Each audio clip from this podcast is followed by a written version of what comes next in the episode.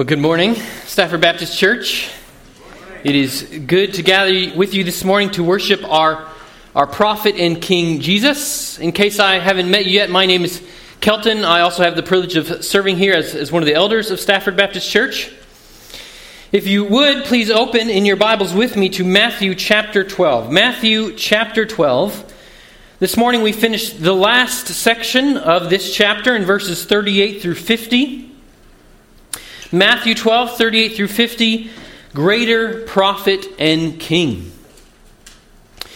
Here, Jesus' interaction with the Pharisees continues, who are now requesting from him a sign. But before we read their request, let's pray once more for God's help in the, the hearing and the proclaiming of God's word. Please pray with me. Our Father in heaven, oh, we say how we love your instruction. It is our meditation all the day. What you command makes us wiser than our enemies. We have more understanding than the wisest teacher because your word is our meditation. We have more understanding than the aged when we obey what you command. Lord, your word holds us back from every evil way, and you teach us the right path. We say this morning that your word is sweeter than honey to our mouths. So, Lord, give us understanding by your word, we pray, in Jesus' name. Amen. Sometimes it's hard to pick a side. This year's World Series was between a team known in recent years for their cheating and a team that are the perennial rivals of my favorite team. It, it makes you wonder in that scenario, is there a way that both teams can lose? How do we, how do we work that out? Well, I ended up cheering for the rivals. I think the lesser of two evils. Sometimes it's, it's hard to pick a side. Or maybe if you're not a, a sports fan, you think of a recent election. Sometimes it seems impossible for us to find a, a candidate who, who's worthy of our vote, who represents your positions, what you think is best for our, our county, our state, or our, our country. Sometimes it's hard to pick a side. And it's, it's the same if you think about it for hundreds of other choices. You're left waffling between two options, wishing somehow it was more clear, it was easier, Maybe that you'd have some kind of, of sign to tell you what you need to do, even. Well, unfortunately, that's how some people treat Jesus. That his ministry of miracles was too ambiguous, and they ask for a clearer sign. In our passage this morning, the, the Pharisees find that it's difficult to pick a side. They, they ask Jesus for a sign to prove by this sign his divine authenticity. But what we find is that Jesus refuses to give them a sign. He instead points to his own preaching and, and wisdom, greater than the greatest of the Old Testament, that is all the sign that they need to repent and believe and obey.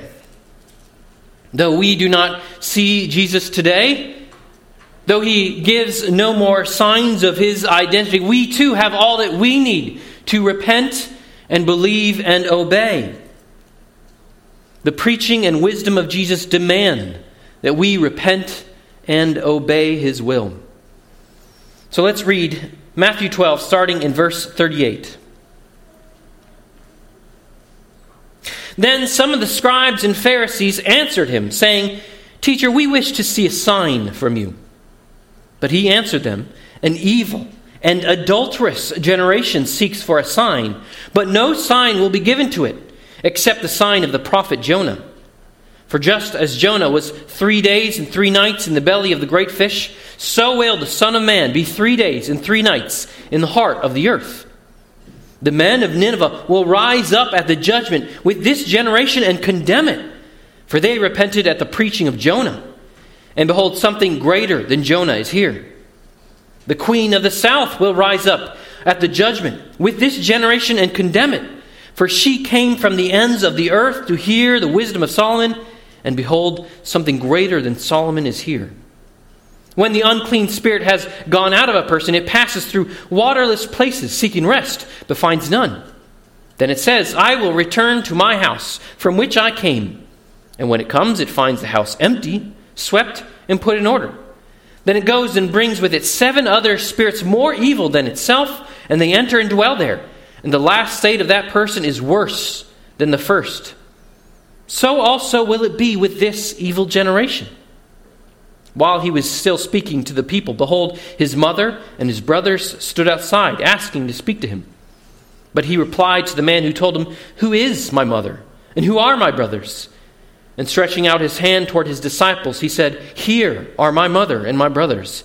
For whoever does the will of my Father in heaven is my brother and sister and mother. The word of the Lord. Our big idea this morning is this the preaching and wisdom of Jesus demands that we repent and do his will. The preaching and wisdom of Jesus demands that we repent and do his will. When the, the Pharisees ask for an immediate sign, he says, No sign will be given, not in the way that they want. No, rather, his, his preaching and his wisdom is greater than Jonah and, and Solomon. If pagans repented at the preaching of Jonah and came to hear of the wisdom of Solomon, then all the more for Jesus. But rather, Jesus teaches this generation will be worse off, having heard the preaching and, and seen the wisdom, but still refusing to re- repent and obey. Jesus closes this passage with a, a picture of true discipleship. To be in his family is by doing the will of his Father, to obey. The preaching and wisdom of Jesus demands that we repent and do his will. We'll have three points this morning that, follow the paragraphs in the, the ESV. First, no other sign. That in the first paragraph, verses 38 through 42. Second, worse than at first. That in verses 43 through 45. And finally, the third and final paragraph, the family trait. 46 through 50. No other sign worse than at first in the family trait. So let's, let's get started back in verse 38 and our first point no other sign. Jesus here is still in conversation with the Pharisees as he has been in the whole, whole chapter. He's joined in verse 38 by some scribes. Scribes were those who could read and write and, and were teachers and legal experts in the law of Judaism. They're not the, the same things as the Pharisees, but, but are often associated with the Pharisees. You can remember in the Sermon on the Mount, right? Unless your righteousness exceeds that of the scribes and Pharisees. This, this whole chapter has been marked by confrontation with the Pharisees. First, they challenge Jesus in his observation of the, the Sabbath, then accusing him of, of casting out demons by the power of, of Satan. And now they ask for a, a sign. It, it seems that their request, the Pharisees answered him, it says, is, is in direct response to his claim in the previous verses that he had come to plunder Satan's riches, his house, by, by the power of the Spirit. How can we know for sure? They ask. We wish to see a sign. Please prove it. They ask their question with respect, calling him teacher.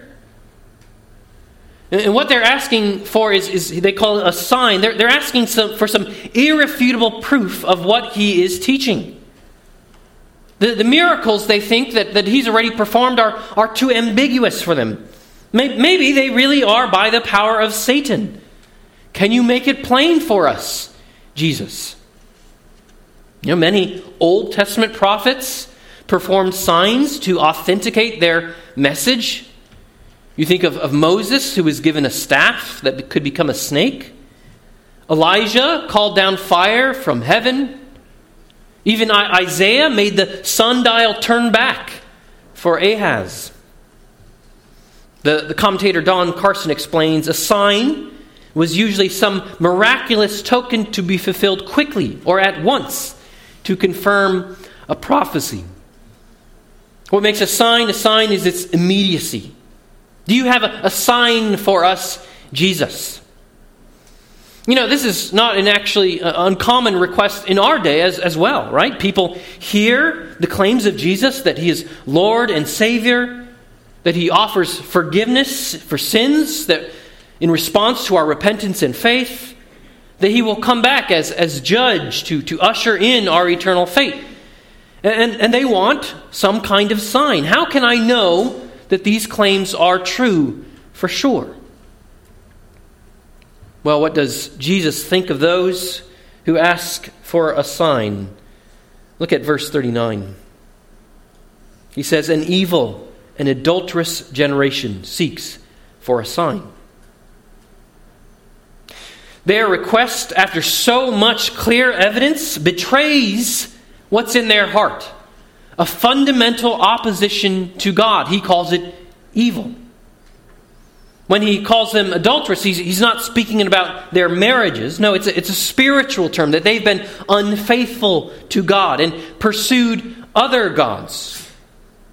It's a strong reproof against these teachers of Israel, but it's, but it's also a, a reproof of the whole nation, the whole generation. No, the, the proof that they need is right there in front of them, clear as day. The, the problem is not with the lack of proof, but their vision, their inability to see the proof. We'll get back to some of that proof in verses 41 and 42. But, but first, the sign of Jonah. No sign will be given except the sign of the prophet Jonah, he says. This generation will get one sign, he says, the sign of Jonah. It's not the sign that they're looking for, a miracle on the spot, right, to confirm his identity. No, this miracle, the miracle he speaks of, will not come for some time. So, no, Jesus offers no miraculous tokens on demand. But Matthew makes it clear what Jesus means in, in verse 40. First of all, you will recall that the, the Old Testament prophet Jonah tried to flee from God. But when he fled, he was hurled from his ship and, and nearly drowned, but, but God delivered him. He rescued him by sending a fish to swallow him. And he was in that fish for three days and three nights. Nowhere when we read the book of Jonah does it say that, that Jonah stayed in that fish as a sign, as a prediction of things to come, but, but here, this is how Jesus reads that book. Verse 40, Jesus says, For just as Jonah was three days and three nights in the belly of the fish, so will the Son of Man be three days and three nights in the heart of the earth. He is talking, of course, about his death that he will be buried in the earth for three days. For those keeping track, this is the first time that Jesus has made explicit mention of his coming death, as recorded in the book of Matthew.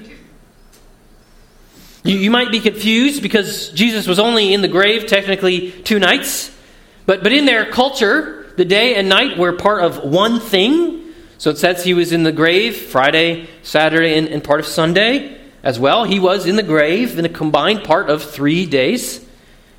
So Jesus is here saying that he will be in the grave three days, but, but only three days. Just as Jonah was delivered from the fish, Jesus will be delivered from the grave. Obviously, on our side of the resurrection, it is crystal clear what Jesus is speaking about here, what he means. But it's honestly likely lost on the Pharisees and scribes and, and his own disciples who hear this. We learn that Jesus had to teach time and time again what he meant, and they still didn't get it. They didn't even get it when they found his grave empty. Jesus here is pointing forward to the end of his ministry, his death and resurrection, as the only sign that this generation will receive. There's so much for us to consider here, but first notice the Old Testament predicts Jesus' resurrection in the pattern of Jonah's time in the fish. Paul would write in 1 Corinthians 15:4 that Jesus was raised on the third day in accordance to scripture. But you would be hard pressed to find in the Old Testament a verse so explicit that he would be raised on the third day. Again, we, we see that the Old Testament predicts Jesus' life, death, and resurrection not only in prophecy, but in patterns. Jesus isn't just doing what the prophets predicted, what they said he would do, but he is also following the patterns of, of the events, the institutions, the figures of the Old Testament. But, but also, friends, Jesus says that his resurrection will be the sign that they need. Though he wouldn't offer it to the Pharisees immediately, as they demand, we live today as, as those who have the eyewitness testimony of that sign. Jesus was publicly crucified and pierced with a spear. His lifeless body was laid in a tomb and sealed shut. This was no illusion. He was not just some spirit who appeared to be dead. The real man, Christ, was, was dead and was buried. But unlike anyone else in all of history, he got up from that grave. In, in three days, as predicted by the sign of Jonah, Jesus rose from the dead and walked out of that tomb. Certainly, brothers and sisters, the, the resurrection from the dead is, is the linchpin of Christianity. It is the, the keystone that holds it all in place. Again, Paul, writing in 1 Corinthians 15, says what it would mean if Christ has not been raised from the dead. In, in verse 19, he says, If in Christ we have hope in this life only, we are of all people most to be pitied. He says that Christians are the most pitiful people on earth. If our hope is only in this life, if there is no resurrection from the dead, all is in vain otherwise. It's, it's for nothing. You pull the resurrection out of Christianity, and it all falls apart. I would encourage you, Christian, when you have doubts, start with the resurrection. In fact, if you're joining us this morning and you're not a Christian, let me encourage you to do the same. It's not uncommon for us to face doubts about, for example, the, the veracity of the, the history of Adam, or the inerrancy of, of the scriptures, or 1,000 other issues in the Bible. But I would encourage you to not take those issues as your starting point. The, the first and most important question you have to answer is Did Jesus Christ rise from the dead? If not, it's all pointless anyway. Who cares about Adam? But if he did, well, well, consider. If, if Jesus rose from the dead, if he has such vindication from God, well, we need to pay very close attention to all that he taught. And what did he teach? Well, he taught that Adam was a man in history, a historical person. Jesus taught that the Bible was without error. It all spirals out from this center, the, linchpin. Jesus Christ, as an irrefutable sign from God, rose from the dead. So the resurrection, brothers and sisters, is the foundation on which all our other beliefs stand on. Jesus rose from the dead, and everything else is true also. Well, praise God, we have more time to consider his resurrection Matthew 28 one day. Right now, that's not particularly Matthew's point. He says that sign will come, but no, they don't get the sign they wanted. The evidence is right there in front of them today. In verses 41 and 42, he, he points to two Old Testament figures, Jonah and Solomon, and, and how people responded to them in their time to teach us how we should respond to the signs that are clearly evident in Jesus' preaching and wisdom. First, in, in verse 41, we have Jonah. Jonah, the, the prophet of Israel, was sent on a unique mission. He was sent to the, the capital city of the big baddies, right? Nineveh of Assyria. He was sent to proclaim to them the coming destruction of God on their city.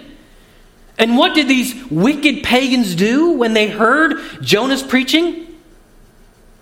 They repented. They believed Jonah's message, the whole city. They turned from their evil ways. They turned to God in faith. So, Jesus says in verse 41 that that generation that repented at the preaching of Jonah will condemn this generation of Israel on the day of judgment. That's right. The, the pagan residents of Nineveh will join in condemning these Israelites because they have refused to repent at the preaching of one far greater than Jonah. Those Ninevites repented at the simple preaching of Jonah. Eight words we have in the English of coming judgment. Here we have Jesus, who came teaching, it says, with authority, not as their scribes. His preaching brings out the true meaning of the law. But, but more than that, he claims to have authority to fulfill the law that he teaches. He too proclaims coming judgment and the need to repent. But is it met with widespread repentance like Jonah's? No. Jesus is one greater than Jonah. Something greater than Jonah is here, he says at the end of verse 41. He is the greater prophet from God, not just his messenger, like Jonah, but God himself in the flesh. He is the Word of God become incarnate. God now speaking to us by his Son. If pagans could repent at the preaching of Jonah, this generation should most certainly repent at the greater preaching of the greater Jonah. What they have is more than enough. Or in verse 42, now we have Solomon. We read earlier in our service from 1 Kings 10 of, of Solomon's wisdom. Wisdom so great that the queen of Sheba traveled great distance just to witness it. We read that she tested Solomon with hard questions and, and he answered all of them. Nothing was hidden from Solomon's wisdom. And in that text, she blesses God for it. Well, so just as the pagans responded to Jonah's preaching in Nineveh, now a pagan queen responds to Solomon's wisdom. And so too, Jesus says to this generation that the queen will rise up on the day of judgment and with the Ninevites condemn them. She came from the ends of the earth to hear the wisdom of Solomon. And as great as Solomon was, Jesus is greater. He answers all the questions and accusations of, of the people with ease. No questions can stump him. In fact, he, he traps the, the devious in their designs against him.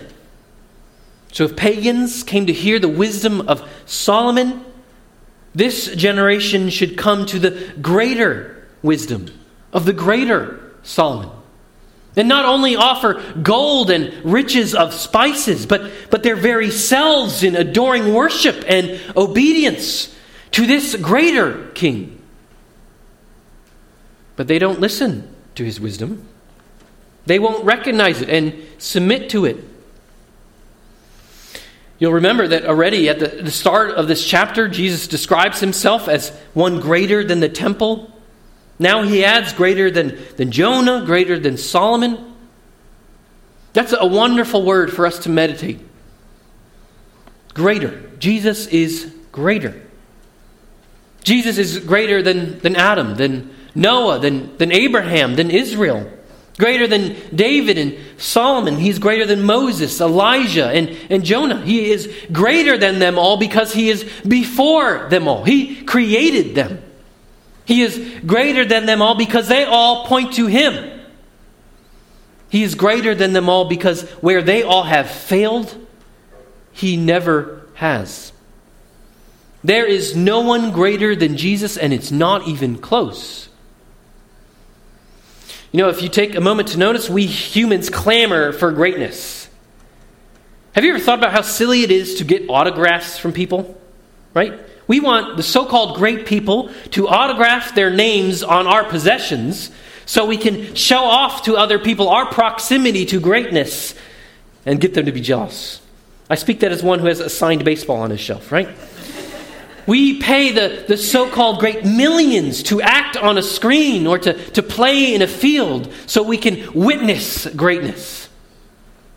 But, but all the greatness of this world pales in comparison to the greatness of our great Savior, Jesus Christ.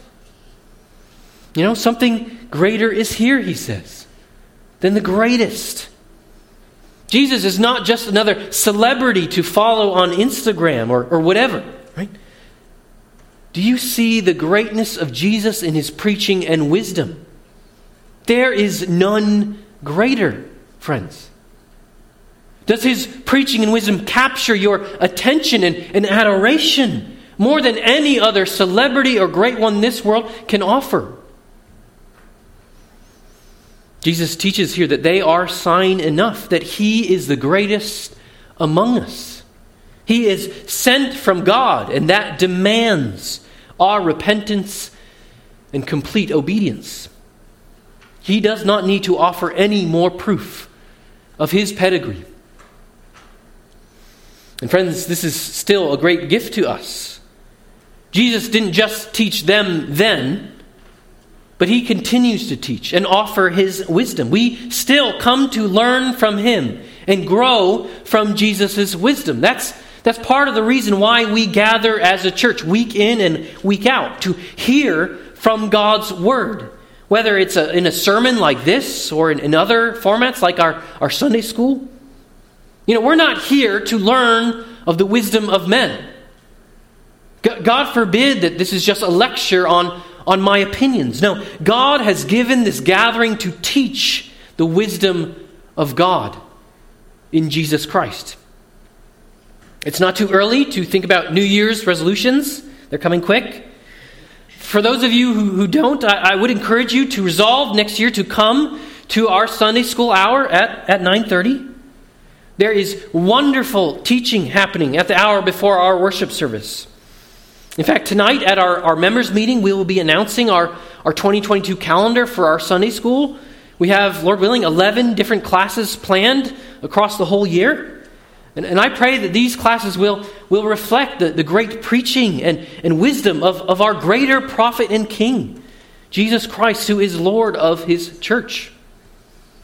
His preaching and wisdom are, are so great, they demand our repentance and obedience to waffle with indecision, to require more proof, more signs, is to reveal a blind and evil heart. You can't sit on the fence with Jesus.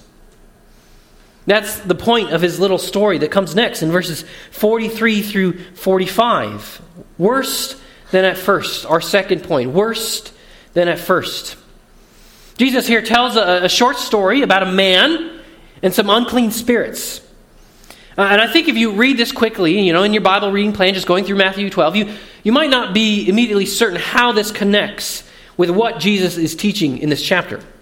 So we'll start by looking at the end. Look at the last sentence of verse 45.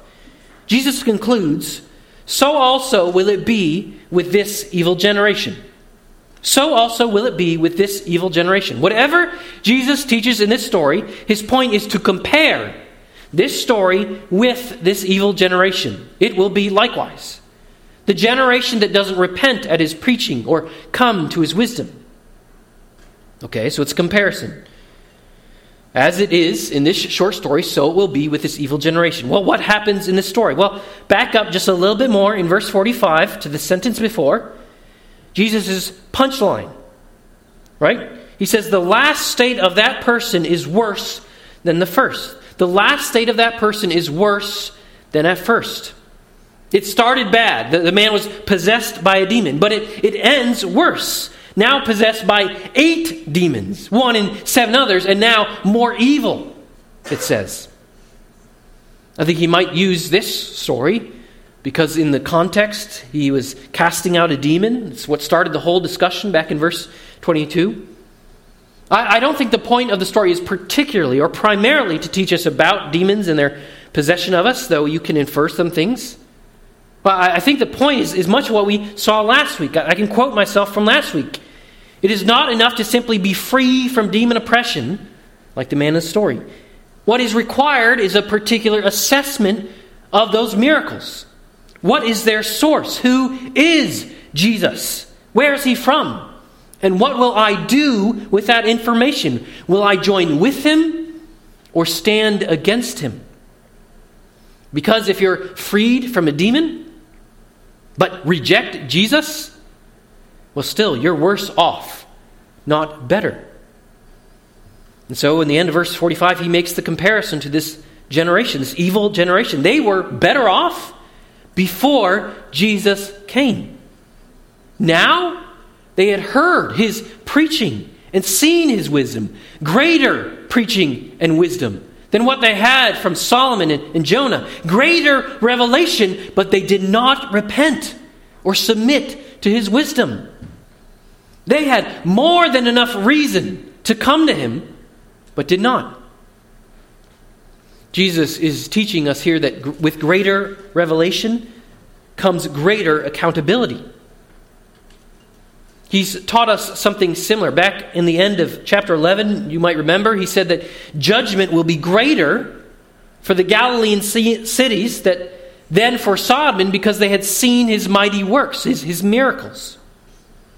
Yes, both will be judged, the Galilean cities and Sodom, but there are evidently, he says, degrees of judgment. More bearable for some, he says, because of less revelation. So the generation he speaks to has greater accountability because the greater Jonah and the greater Solomon is here. This principle that greater revelation creates greater accountability is, is taught elsewhere in the Bible. You know, that, that phrase that Jesus uses there in the middle of verse 45, the last state of the person is worse than the first, shows up nearly exactly in, in Peter's second letter. Peter, the, the disciple, the apostle of Christ, who heard him teach this. 2 Peter 2, verses 20 and 21, Peter writes, For if, after they have escaped the defilements of the world through the knowledge of our Lord and Savior Jesus Christ, they are again entangled in them and overcome, the last state has become worse for them than the first. For it would have been better for them never to have known the way of righteousness than after knowing it to turn back from the holy commandment delivered to them. What Peter teaches there is shocking. Better to never hear of Jesus than hear and turn back. Sounds a lot like Jesus' little story of the man swept clean. You know, brothers and sisters, we are who Peter speaks about. We who have knowledge of the Lord and Savior Jesus Christ. We live on this side of the cross and the sign of Jonah, of the resurrection, the, the greatest revelation of God's character and veracity. So, this is frankly sobering. The greater our knowledge, the greater our opportunity for knowledge, the greater our accountability to that knowledge. So, I ask, brothers and sisters, what are you doing with all that revelation? It's there for you to hear and believe and obey. How many hours of Bible reading and sermons have you heard? You will give an account for it. Why don't you prepare for that account now by thinking, what are you doing with all of it? Are you worse off having heard but deaf to what it means for you? This is especially true for pastors and teachers in the church. James 3:1 warns us, "We who teach will be judged," he says, "with greater strictness." Commenting on James 3:1, one teacher said, "When we undertake to guide others in the faith, we must be especially careful to exhibit the fruit of that faith by the way we live." Our greater knowledge brings with it a greater responsibility to live according to that knowledge. He says, especially of those who teach, we must obey. No one gets into heaven because they've heard a lot of sermons, or because they've preached a lot of sermons, or, or have a lot of Bible knowledge. No, it requires true belief to live according to that knowledge, to obey. Obedience is the mark of a true disciple, the one who truly has God as Father. So here's a suggestion for you this morning on your way home or at lunch today. Talk to someone who you came with or someone else about how you plan on putting something you heard today into action. So it's not merely what you hear, but what you do. And ask them then to keep you accountable, to follow up with you next week to see how it's gone. How have you done? Because to hear and do nothing only makes you worse, not better. This is what it means to be a part of God's family, not just to hear, but to do the will of our Father in heaven. That's how Matthew concludes this section in chapter 12. Let's look at our third and final point this morning, starting in verse 46 the family trait. The family trait. These verses wrap up our passage by reminding us that we must take sides. You can't be neutral with Jesus. You are either against him in disobedience or with him in obedience. We have to pick a side. And remember, picking a side is not simply agreeing that he's a great teacher or acknowledging that his wisdom is without equal. No, to take his side is to do what he says. What all Christians have in common is not our nationality, not our, our culture, not our hobbies, our, our age, our job, our socioeconomic status. No, what we have in common is that we all have God as Father through Jesus Christ, and we all do His will. We see as Jesus is teaching here, his family comes to him. There are a number of clues throughout the Gospels that at this point his, his family, and especially his brothers, are not his disciples.